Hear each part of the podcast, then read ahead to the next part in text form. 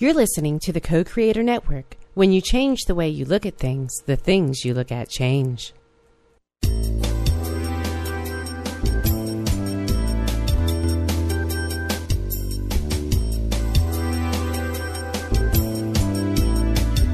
Good afternoon. Welcome to Why Shamanism Now, a practical path to authenticity with your host, Christina Pratt, director of the Last Mask Center for Shamanic Healing. She's talking about how shamanic skills can bring us to physical, emotional, mental, and spiritual well being, especially when nothing else can. Now, here's your host, Christina Pratt. Welcome, everyone, to Why Shamanism Now. This is your host, Christina Pratt, and I would like to begin today by calling in the helping spirits to be with us.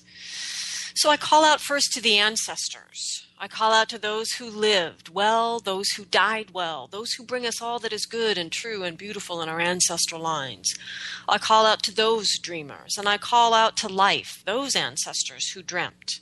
And I call out to the ancestor that is the earth and the sun and out through the solar system and the galaxy and all the way to the universe. That all of these, all the way to the elements, all of these energies are our ancestors. And I call out to the ancestors to gather round us here today to help us, the living, the humans who are here, incarnate on the earth, who are called at this time, at this auspicious time, to craft the new story for a new world.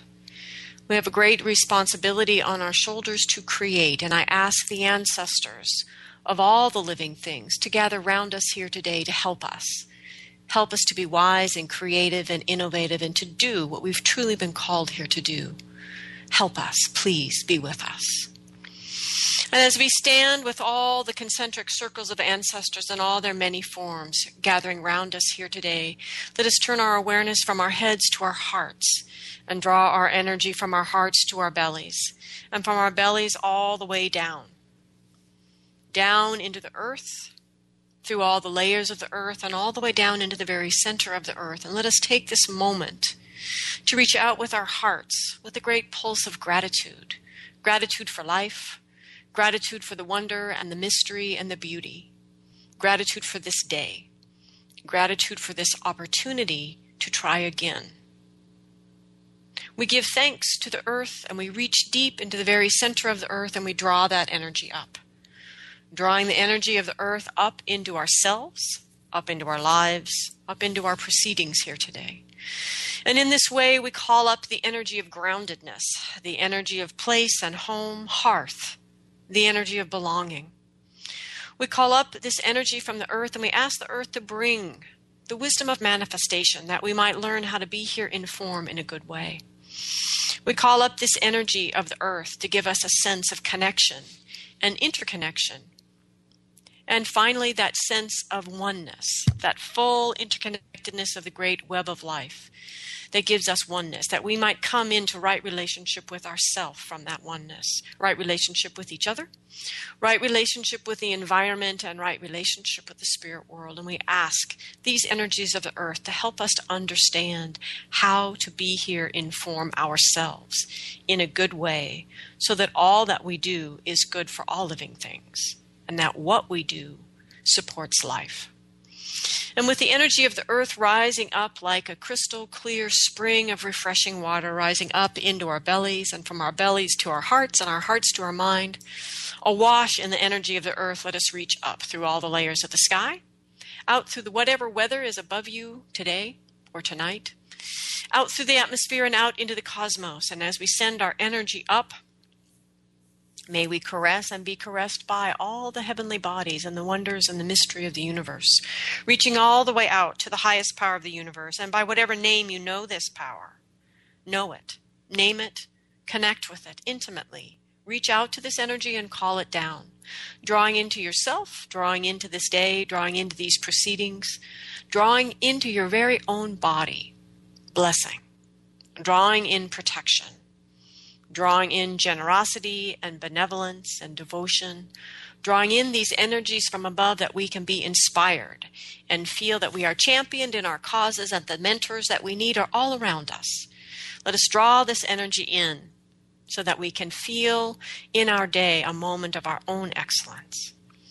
And so, as we draw the sky energy down into our head and into our heart and our belly, let us take a moment and appreciate the satisfaction of the energy of the yin and yang, the earth and sky, moving and dancing within us and coming into balance, bringing us into balance for our work here today, whatever that might be. And so, with the energy of the big love, the energy of earth and sky, infusing our bodies, infusing ourselves, and bringing us into balance, we call out the spirit of the heart.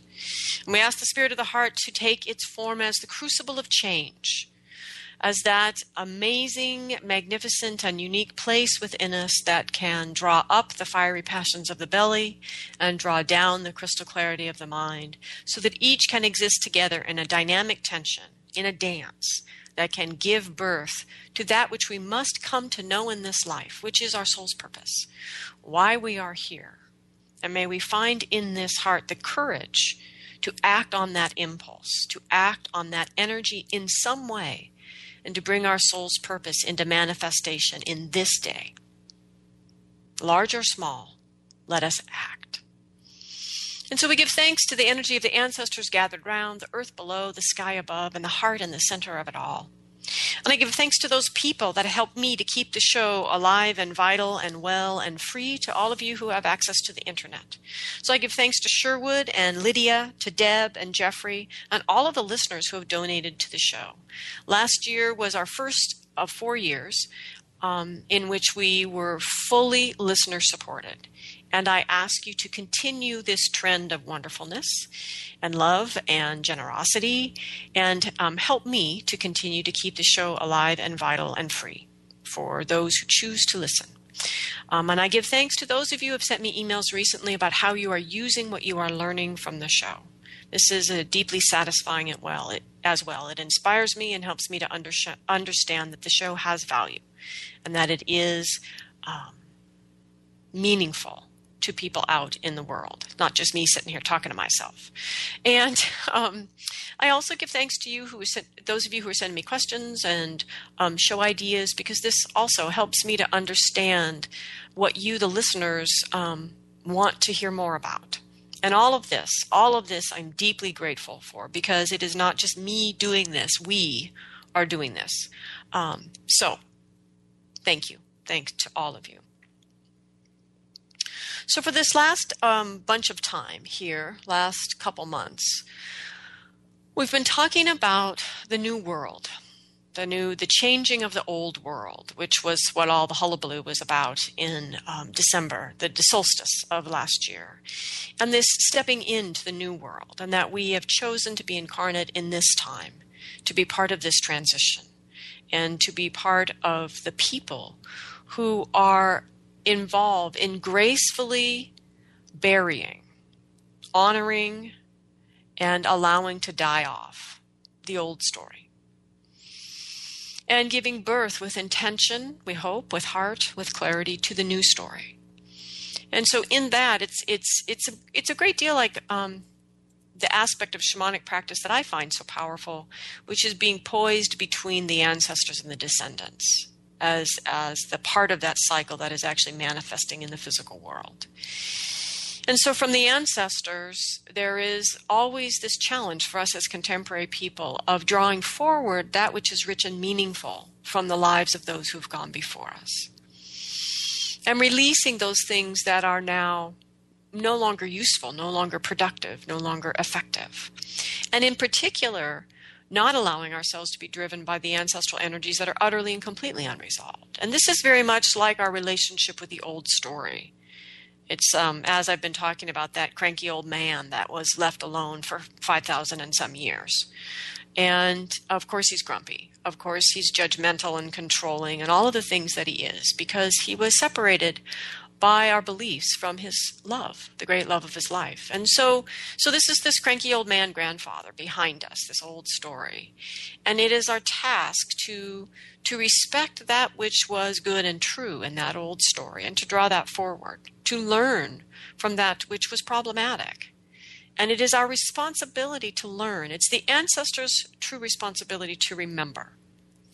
But it is our responsibility to draw on that collective memory and to learn and to create and to innovate and to heal where necessary, to reconcile where necessary, and ideally, perhaps to make peace.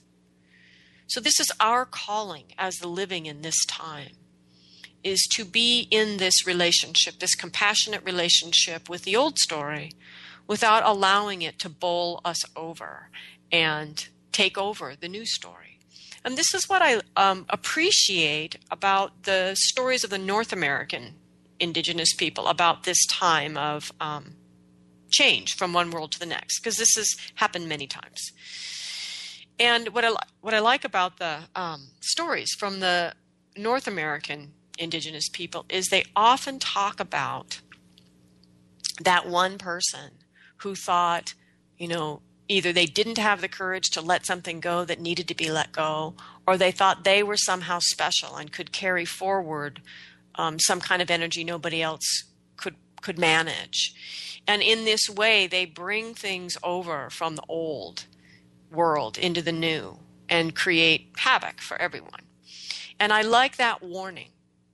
And I believe that we need to take heed because in this particular time, in this particular transition between the worlds, there's a lot of humans on the planet. And what we believe gains power, what we don't believe loses power. And we are profoundly shaping this transition, more so perhaps than ever, because there are simply so many of us. And so we need to take heed in this story and understand whether we're ready for it or not whether we're grown ups or not, that we are the living who are here now and we are manifesting the story. And we need to take heed. What do we need to have the courage to let go of? What do we need to risk for the possibility of a new future? How do we need to do this differently? And so I talked about messages from the great teachers as we came into the transformation. And for the last handful of weeks, I've been talking about allies I believe that we need to make. These are powerful, powerful allies like darkness and the unknown that the old story taught us to fear and taught us, taught us that we were separate from. And I have done my best to encourage us over the past month to ally with these energies so that we will be, by definition, then on a different journey and so that we have the hope of truly crafting a new story.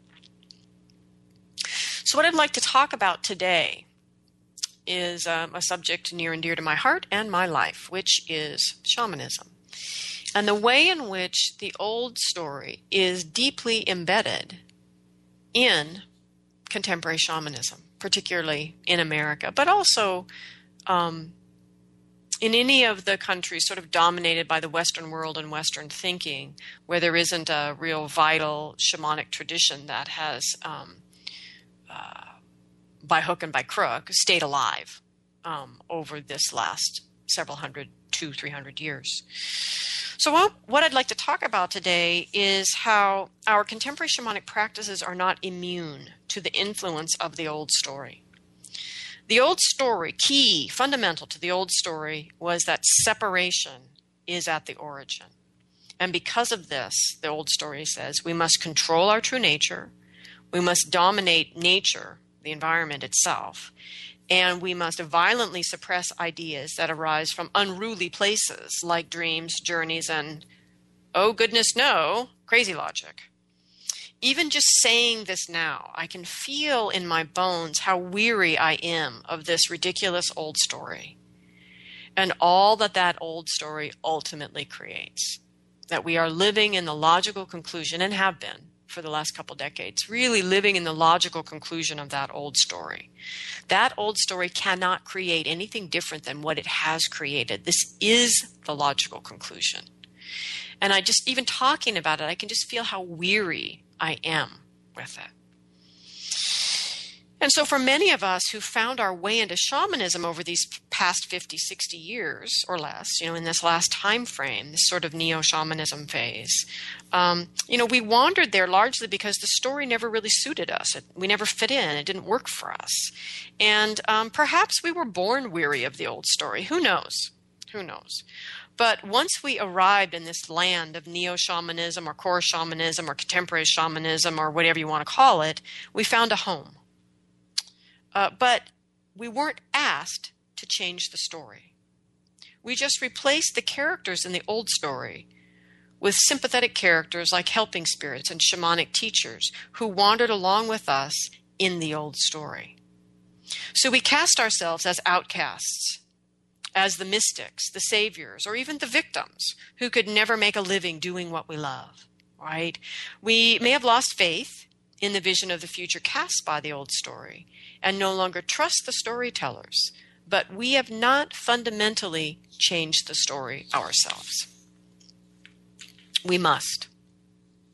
And I would argue that as people who have an active working relationship with Spirit, we are the most capable if we choose to. But we must choose to change the story. Because one can easily practice shamanism actively, transformatively, passionately, utterly and completely within the confines of the old story. And this is the point that I'm trying to make today. So we must, and I mean specifically we, those of us who communicate with Spirit directly and receive the guidance needed to craft a new story for the people. We must change the story. But how can we do that if we have not fundamentally changed the story within ourselves? So let me talk first about what fundamental change means to me because everyone who's ever gone to a shamanic workshop with any teacher of any reputation has a great time. It's really fun. We do things, we become aware of things, it feels transformational. Um, oh my God, that was amazing. Um, I'll never um, stop talking to these people in my whole life. This is my community. This is my home. Oh my God. Oh my God. Right. This is this is and I, I'm not really being facetious. It's really fun to go to workshops about shamanism. It's great. But what does it mean? What do I mean here when I'm saying, but you can do all that and never fundamentally change the story? So, what it means is that to change, to, this fundamental change, is to change the very beliefs from which the story draws its reality and its power. Stories matter because they are the way that we shape reality. Beware the stories you read or tell. Subtly, at night, beneath the waters of consciousness, they are altering your world. This is a quote I've shared again and again throughout this time, talking about the story by a Nigerian writer, Ben Okri. Stories shape our reality in the micro terms of what we manifest inside the reality we live in each day. Right? And stories scale up and they manifest the reality, the, the, the very sense of the story, story from which reality comes. In other words, do we believe fundamentally in the separation of things or do we not? Fundamental beliefs. Is everything energy or not? Is everything connected or not? Are we one or not? Those are the kinds of beliefs that shape the reality the story is spinning. And then we all live inside that reality. And one of the things I didn't get to say the other day on this teleseminar with Itzhak Beery is that the truth is, at that level of belief, there will never be any proof. So you have to choose. You have to use your free will and choose what reality do you want to live in. And given that choice, you must make it real by the beliefs you choose to believe in. And those are the ones that will gain power. It really is that precarious a beast. So then what does it mean to fundamentally change the story? So I'm going to start small, just with a single soul retrieval. When a soul part is lost, a belief is forged in that time, in the panic of the fear of death that is going on when a soul part leaves. And a soul part can leave because it's afraid for its life, it can leave because it's afraid for its emotional life. It can leave because it's afraid for its mental life, like a conflict of beliefs of how we see the world. And a soul part can leave because it's afraid for its spiritual life. Um, soul parts leave because of a fear of death, but it's not just limited to physical death. There are many ways to die. There are many of you out there who are the walking dead, but you're consuming resources and breathing air and drinking water and eating food and lattes and whatever, right? So there are many ways to die. And so soul parts leave because of a fear of death, either chronically, um, a chronic problem, which we would call abuse, and a straw that finally breaks the camel's back, and the part's like, all right, I'm doing, I can't do this anymore, I'm out of here, or a trauma, and it can be a trauma that's very personal, um, happens specifically to you with people you are intimately connected with, or it can be totally accidental, like, you know, getting hit by a car on your bike. Okay, so that's soul loss. But the important thing in there is a belief is forged. And then that belief, because it's forged at the level of the soul's experience, becomes a belief that shapes your world after that forever until the soul part comes back.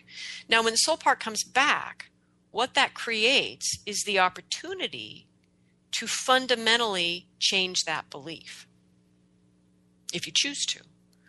So many, many people receive soul parts back and the initial rush of energy that comes from that over the first couple weeks, and then they wander off and move on to the next thing. And they don't actually engage in the aspect of integrating a soul part in which we change those fundamental beliefs.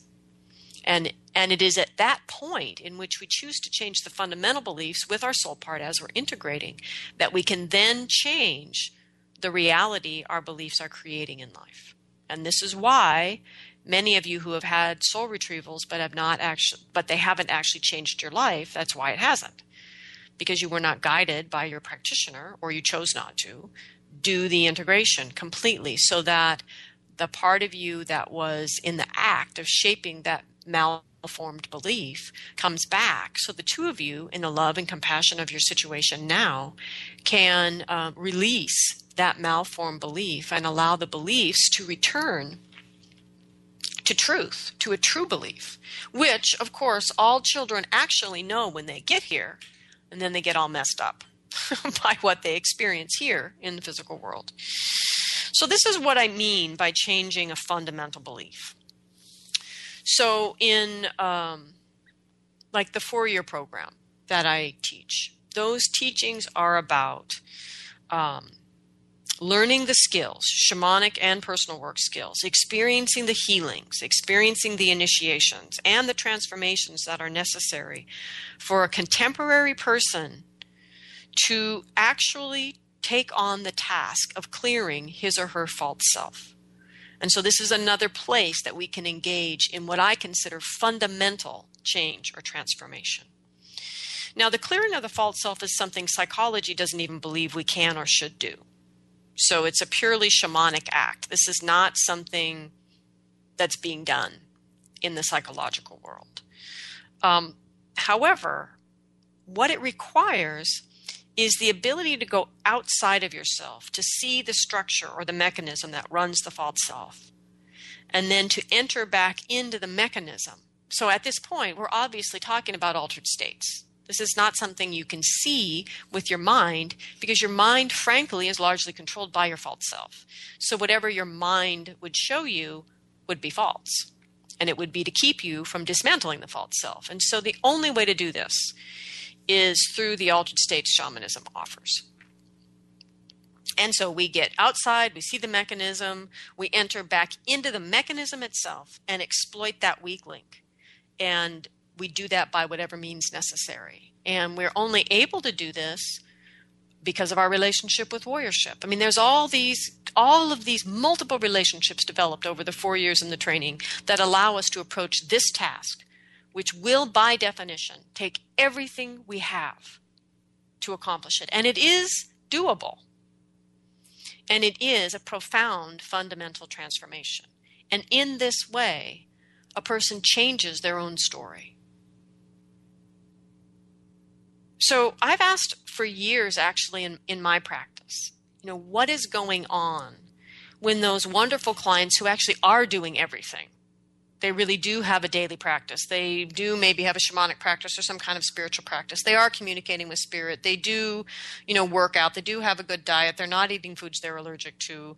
They are doing work that they love. You know, everything's happening. So why are they still stuck in some pattern that brings them a great deal of pain and suffering? And this is a question that I've asked is what is happening when the ancient forms, be they within the yogic tradition, the, Vedic tradition, be they in the Buddhist or Taoist traditions or shamanic traditions, these true ancient forms, what is going on when people are really engaged in them and they're not working? So, what's going on at that point is that the person needs a fundamental transformation at the level of the beliefs that run the whole operating system. So it's not just like I'm a human, my operating system's running, and I have my five elements and they're in balance or they're not, but they're happening inside the reality of my story. And a fundamental belief is going to change the reality of my story, which will, of course, change all the elements. But the point is, five element acupuncture, for example, isn't going to change that kind of fundamental belief that I'm talking about. And so, my point here today is we will not succeed in changing the story if we do not also change our fundamental beliefs. And it's not enough to talk to our helping spirits and get their guidance to bring new allies into our life if we do not change the fundamental beliefs that the old story taught us to believe in.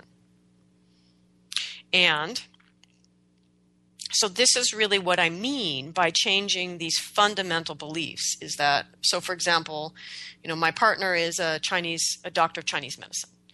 When his people are doing it all but they're stuck, he sends them to me.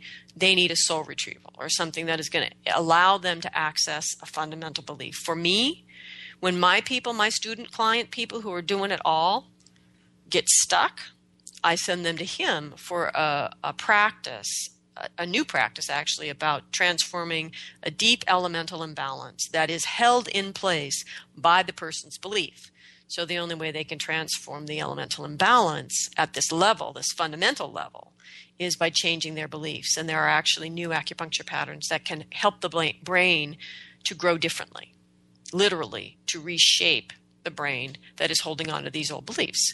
So this is my point, and this is something I've been looking at now for a decade in my own practice is what is going on when people truly are doing everything but they can't change. And it's the same the answer to that is the same thing we need to be looking at now in terms of changing the story because the story will not change if the fundamental beliefs that are creating reality remain the same. And so one of the most potent places we see this happening, or I see this happening, I hope you see it happening, is in the contemporary practice of shamanism.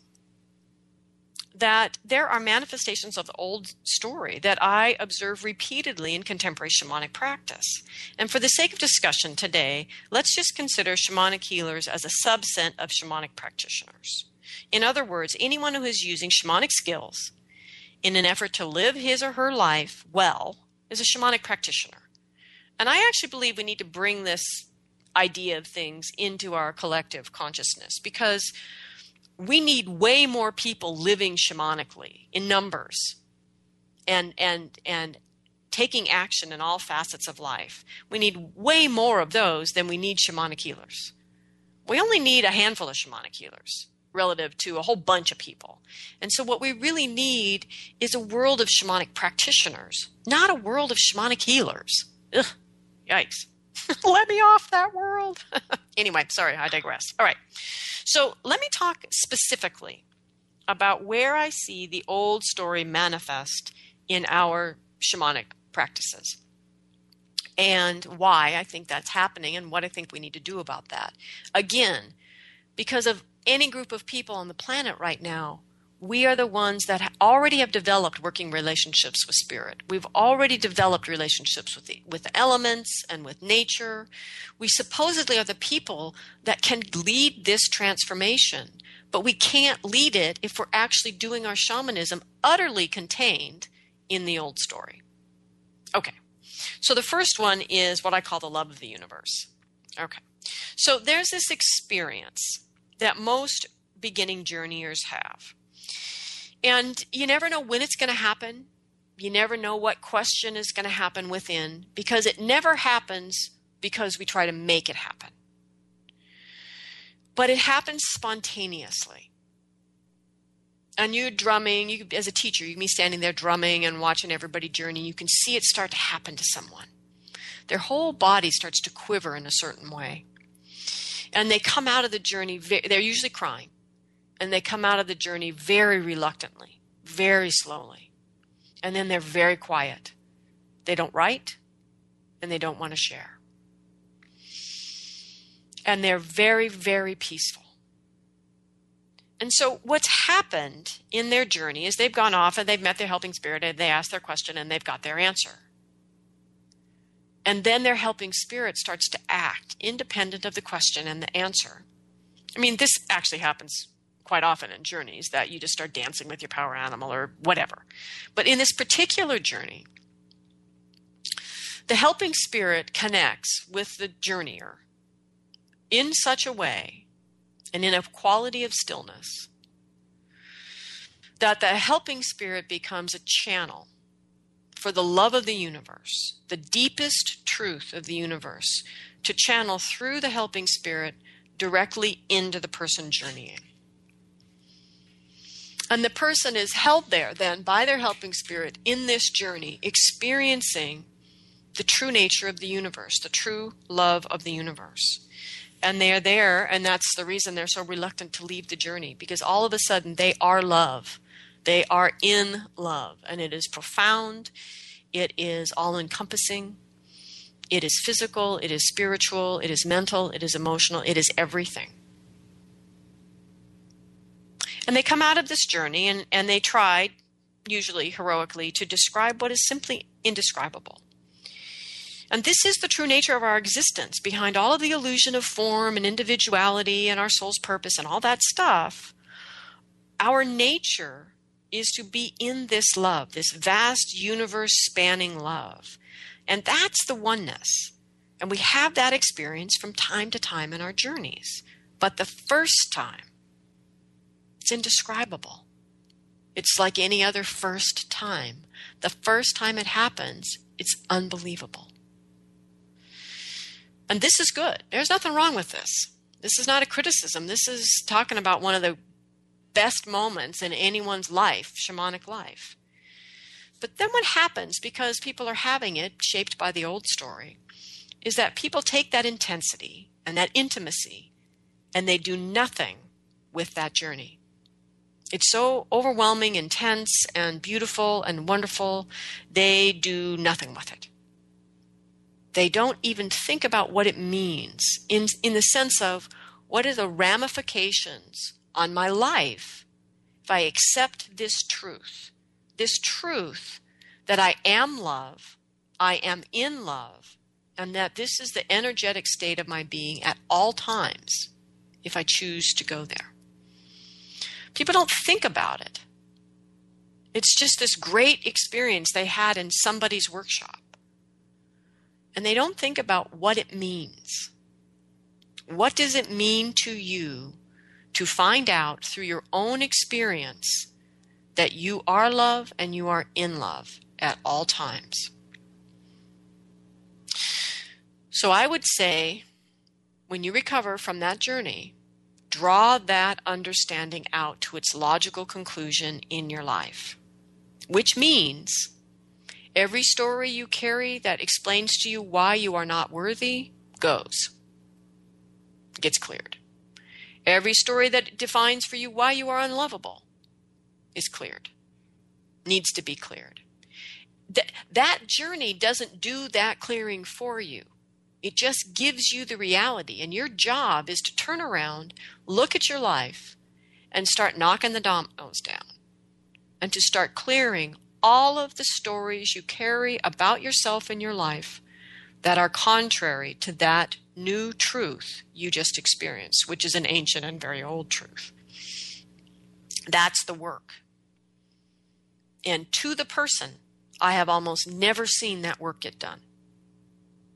Nobody clears any aspects of themselves or their beliefs or their stories, and they continue to hold on to the stories that support their right to feel unworthy, their right to feel unlovable, their issues around self love. That is what that journey is for, people. Is to give you, you the experience that you need to let those stories go because none of them are true. That's what I mean about shamanism happening in the old story. Because teachers are letting their students do that. The teachers are not challenging the student when their issues around self worth, love, etc., value, all that stuff comes up, they're not taking that student back to that journey they had on that day and saying, You have already been shown by the universe that that is not true. So, what do we need to do here to clear that story, to clear that issue, to clear that whatever, whatever it is? That's the work that needs to be done. And now what's worse, not only does the work not get done, and I, I get it, people. Most shamanic teachers don't guide you in the work that needs to get done after the journeys have been had. They just create wonderful journeys for you to go take, places for you to go explore, and everybody has a great time journeying. And none of it has any legs.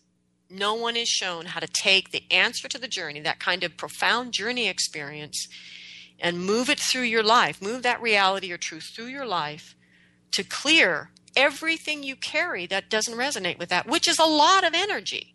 And it needs to be cleared. So, what's worse is not only does the work not get done, but the journeyer, because they're in a naive beginning person learning state, now holds that as the best journey they've ever had.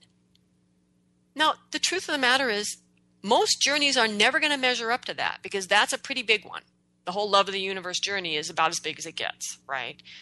The rest of your journeys aren't going to measure up to that. But the naive learning to journey student now holds that as the bar. And so now they're a little bit disappointed in every journey that comes after. And pretty soon they start telling themselves they can't journey. Pretty soon they say, well, you know, my journeys aren't aren't any good because they're not as intense and intimate as that journey. And the truth of the matter is with journeying, most of the journeys are pretty simple they're not profoundly earth shatteringly changing. You, you, get an answer, it's a really simple answer. You do your best to go do that, hopefully. So, the problem with not helping a student understand about this journey and what it means in their life is now they hold it as a standard for everything else and they start to fail, frankly, in their shamanic practice. So, what must change? So, what needs to change is our understanding that the helping spirits give us the, this experience or any experience of these universal truths so that we can use that experience to delete the bad code that we carry, to delete these beliefs given to us by the old story. And, you know, we are one with all things, and that oneness is love. And we undermine our own programming from the old story when we take what we experience in this type of journey and make it real in our life. That's what it's for. And as people experiencing it, you need to understand that. And as teachers teaching it, we need to understand it. And we need to hold our students to that work. So the next piece where I see the old story really manifest in shamanism is in what I call oh my god shamanism. So now this is the aspect of shamanism that is actually again in the beginning really beautiful in the beginning of journeying, there's a lot of, oh my God. Um, oh my God, I found a home in shamanism. Oh my God, I have a helping spirit. I'm really not alone in the world. Oh my God, my journey was actually helpful for someone else. These, these answers are real. Oh my God, I felt the energy of that fire moving through me and taking all that stuff I gave tonight at this fire ritual oh my God, that soul part changed my life. There's a lot of oh my God in the beginning of shamanism. And it's really cool. And it's real. And it's beautiful. In the beginning. So, what happens then is that I see journeyers and practitioners and teachers keep stepping back into that place. And that act of stepping back into, oh my God, shamanism, right? After it's authentic, after it's real, after it really is the first few times that's happening, and you really are thinking, oh my God, because your little world, your little world bubble is being burst by this great big shamanic world. And that's true and it's authentic and it's great. And it happens once. Once you move out of that place to go to a journey circle and still say, I just can't believe my journeys are helpful for someone else, it's inauthentic. It's false. It's false naivete. So let's let's step for a moment out of my passion here into some Taoism to explain this. So in life, we are born, and Taoistically, um, we are believed to be innocent. So we're born and we're innocent. Life happens, and innocence is lost, and that's supposed to happen. That we are meant to lose that innocence, and that is a naive innocence. It's innocence born of the utter lack of experience. So we have experiences and we lose our innocence and we have more and more experiences and usually a few dark nights of the soul and this and that and the other thing. And if you're a good Taoist, eventually through your practice, through your understanding of the complementary dualism in things, you begin to clear things and cultivate things and begin to understand how things are really operating. And you clear the refuse of all of those experiences. You learn what there is to learn. And eventually you return to a place of innocence. That's a doubt that's the Taoistic journey. You return to a place of innocence or transparency is another word that's used for that state of this sort of return to innocence. Now the difference in that innocence, the one post experience, is that is without naivete. It is innocence born out of learning from experience.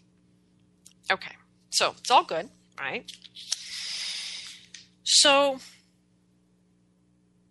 after you've had this consistent experience of your helping spirit showing you um, the work that you need to do in journeys and your experience that your journeys are helpful, not just for you, but for others, you're no longer innocent about the power of shamanism. So to choose a stance of naivete after you've lost your innocence is to continue in this very false sense of, oh my God, shamanism. And I cannot tell you how sick I am of, oh my God, shamanism. No wonder people's journeys begin to fade in intensity, and the helping spirits seem to be harder to reach.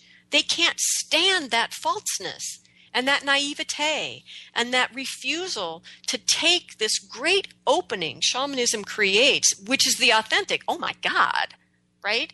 That great opening shamanism takes and step up into your power, not back into this hideous stagnant, suffocating, saccharine sweet, false naivete. I can't believe my journeys are so helpful for other people.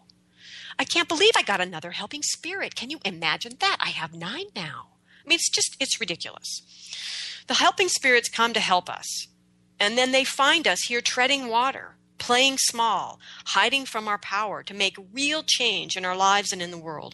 No wonder they wander off and feel hard to reach. So, why do we do this? And I see this all the time in every circle I have ever participated in, including circles at conferences, which are supposedly conferences of shamanic practitioners. I see this false naivete from people who know perfectly well how to journey and that their journeys work. So, what I see in this is the old story um, supporting this. In the old story, there's a great misunderstanding of power and abuse of power. The old story says that the source of power is in might, in dominance, in control. But that isn't power from a shamanic perspective, it's a misuse of power. So we have to learn again to use our words, use all of our words, and speak the truth. Stop shortening the sentence from misuse of power to power. Right? Speak the truth. True power is mediated, mediated in the heart. And true power is love in action with focus and motion. That's power, and we need to step up into it and stop stepping back. But that old story, right, has created a whole really screwed up relationship with power. So call it what it is, people, not just out there, but inside yourself. The choice to play small and not use your power is also an abuse of power. Denial or indulgence, it doesn't matter. Either way, they are abuse or misuse of power. Excess, scarcity or excess abundance. They are both a misuse. So stand up with the help of your helping spirits and use your power. Do your best. Make mistakes. Learn from your mistakes and then use your power again. That is what our helping spirits are coming to help us to do. So, another place that I see the um, old story deeply embedded in our contemporary shamanic practices is in this policy or guideline or whatever of not interpreting our own journeys. And this is directly coming out of the old story and its lie of separation. So the lie of separation in the old story goes something like this I'm separate from God, so I must give my power over and let someone better able than I interpret my relationship with spirit. And so this action, this action of not interpreting your own journey, is the same as going to a priest or a rabbi to talk to God. It's asking someone else to serve as your intermediary. And the entire point, thank you, Sandra Ingerman and Hank Wesselman, for your great book, is direct revelation from spirit, not revelations from spirit with a sidetrack to go over to this other person and ask them to interpret the journey. So now, this issue has very honest origins, just like the other two that I've been talking about. Very, very honest origins. So let's look at where this came from. So, the majority of contemporary people learn to journey in a great big class of a bunch of other people who don't know anything about journeying either. You're just a bunch of cool contemporary people going in there to learn to journey for whatever reason, and none of you know what the hell you're doing. No one is initiated. You're actually lucky if the teacher in the room is initiated. And even that is not a safe bet. Just because someone's teaching you to journey does not mean they're initiated. So you are all peers. You're all learning. And for that reason, there is an intentional sort of looseness around interpretation because there is no reason for me, beginning journeyer, and I learned to journey that way too 150 people, gymnasium, Manhattan, Michael Harner. Learned how to journey in a great big fat group. There's no reason for me to subvert my or subjugate my sense of truth for my peer who's also just learning how to journey. Right? And so there's a looseness around who interprets what because everyone's just trying to figure it out. And that's fine. However, in the real world of shamans, one of the definition of shaman is the person who interprets the spirits for the people. And in all of my travels, never once has a shaman in any other country ever done a journey and then said, for me, and then said, oh, you interpret it.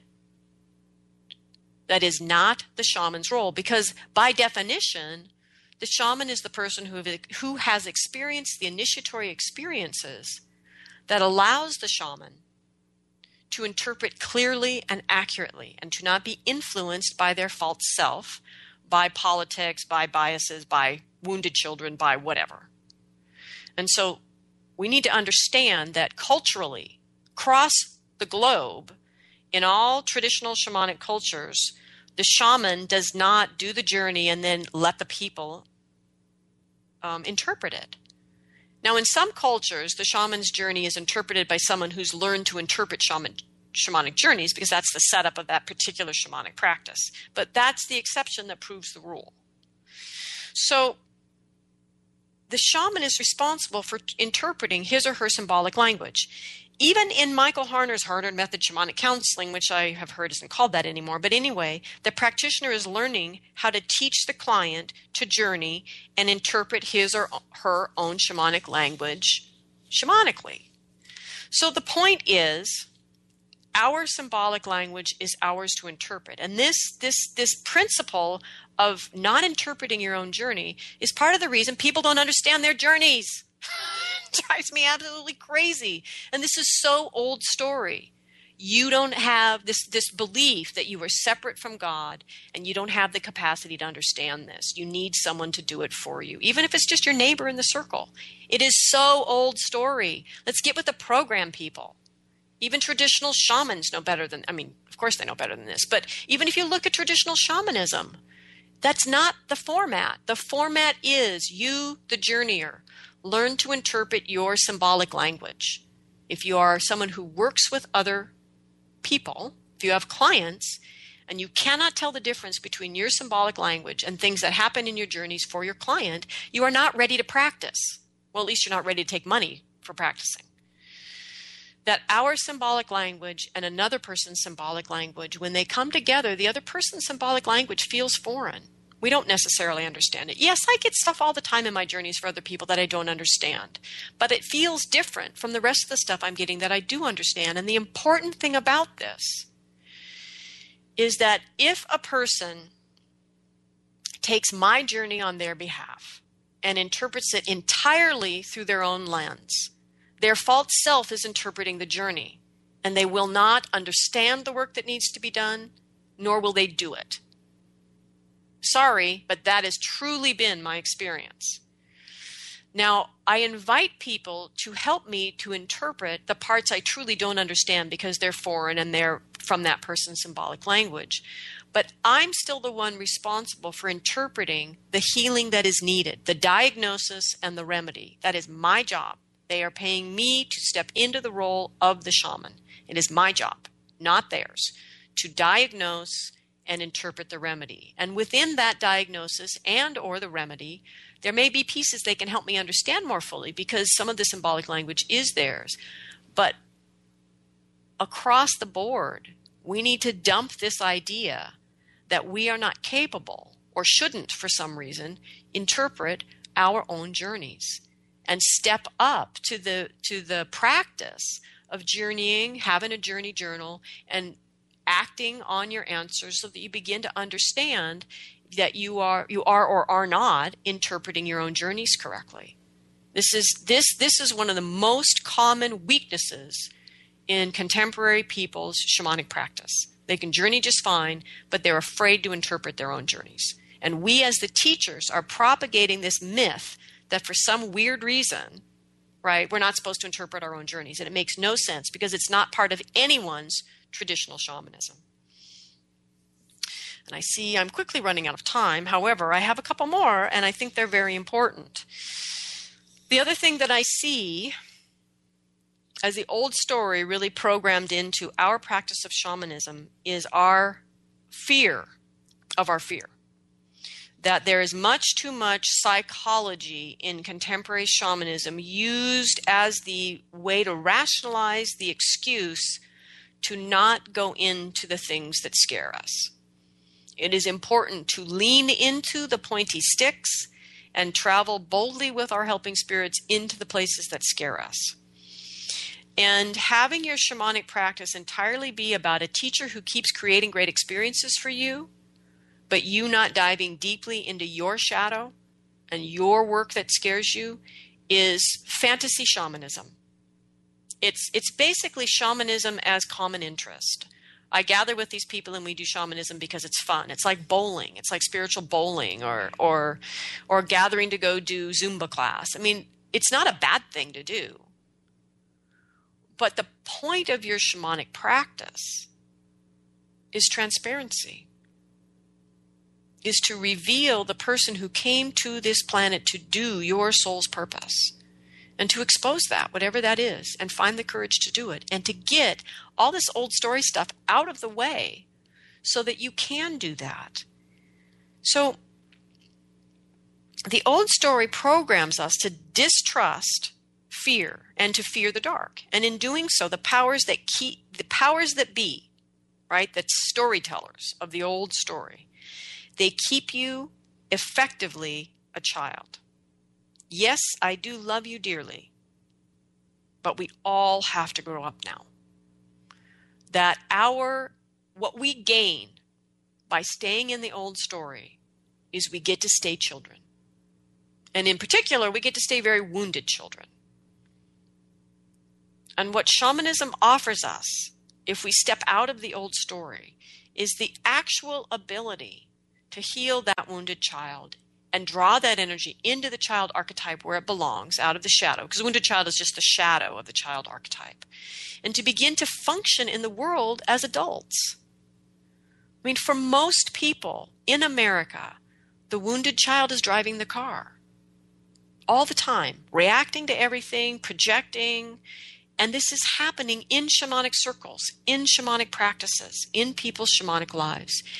And if there, if you do nothing else with your shamanism, explore your shadow, explore what you're afraid of, address your fears, and learn, uh, expose them for the illusions that they truly are. You know, when we don't do our shadow work, the entire beautiful world we're creating uh, through our shamanism is a bubble world. It's just like what Charles Eisenstein talked about in this in the article about the space between the stories. Then the link is on the um, Facebook page for the show. But it's a bubble world. Your your entire beautiful shamanic world is a bubble world, it, and it's and it's really built on your suffering, the massive suffering of your disenfranchised selves that have been shoved into the shadow uh, because you refuse to own them and because our mind was taught to fear and judge them. And our heart breaks again and again as our projections and our reactions destroy the intimacy and the community in our lives because the child's driving the car. There is no nobler task to ally with your helping spirits to do than to rescue yourself from your own shadow. To grow that wounded child up into a healthy child and to allow yourself to begin to function as a spiritual adult in the world. And so, consumers of shamanic teachings, you must stop going for the highs, for the next shamanic experience that will allow you to pull out and away from the separation and pain that you carry inside. Start choosing shamanic experiences that effectively help you to clear the patterns that you carry and effectively help you to rescue yourself from your own shadow. As teachers, we must actually begin to do our own shadow work with compassion and discipline until we come to a place where our spirit helpers finally suggest that perhaps we are ready to guide others in this work. For most people I meet, your shamanic life is a fantasy. It isn't actually how you live. And for those of you who have asked me year after year for decades, why would I invest four years in your teachings, Christina? You aren't even going to certify to me to be a shaman. This is why. Because this is what my helping spirits taught me. It is not about all of us learning to be shamans. It's about the compassion and the courage to be fully human, to rescue yourself from your own shadow. If we are shamanic practitioners, then there is no separation between our shamanism and every other aspect of our life. And so, this refusal to compassionately look into our own darkness because we are uh, over identified with being light workers keeps us in this false battle between dark and light, which is exactly where the powers that be want us. They want us distracted by a grand illusion on epic scale, right? They want us caught up in that illusion of that great battle between dark and light. So honored to be the on the forces of the light. That's where they want us, continuing to be ineffective in the real world. So ground your shamanic practice in your own shadow work. Refuse to be afraid of the shadow. Refuse to be afraid of the dark. The worst thing that could happen is that you could die and isn't that exactly what you're all after? Initiation, ego death, and rebirth. If you could stop being afraid of your shadow, you might actually get what you want. And so these are some of the ways that I see our uh, contemporary practices still being held entirely in the story, in the old story. I see this in several other ways, but that basically, what I'm asking us all to do now, at this time, in this space between stories, is to look honestly and compassionately at ourselves and ask Is my shamanic life a fantasy life, or am I living this in every day, in every way? And if so, thank you. And if not, we have the helping spirits to help us to get there. So I give thanks to the ancestors who've gathered round us here today, the earth below, the sky above, and the heart that unites us all. Um, thank you, everyone, for indulging me here today. Um, I truly believe that we are the ones who can change what needs to be changed if we are willing to change it first within ourselves. Have a great week.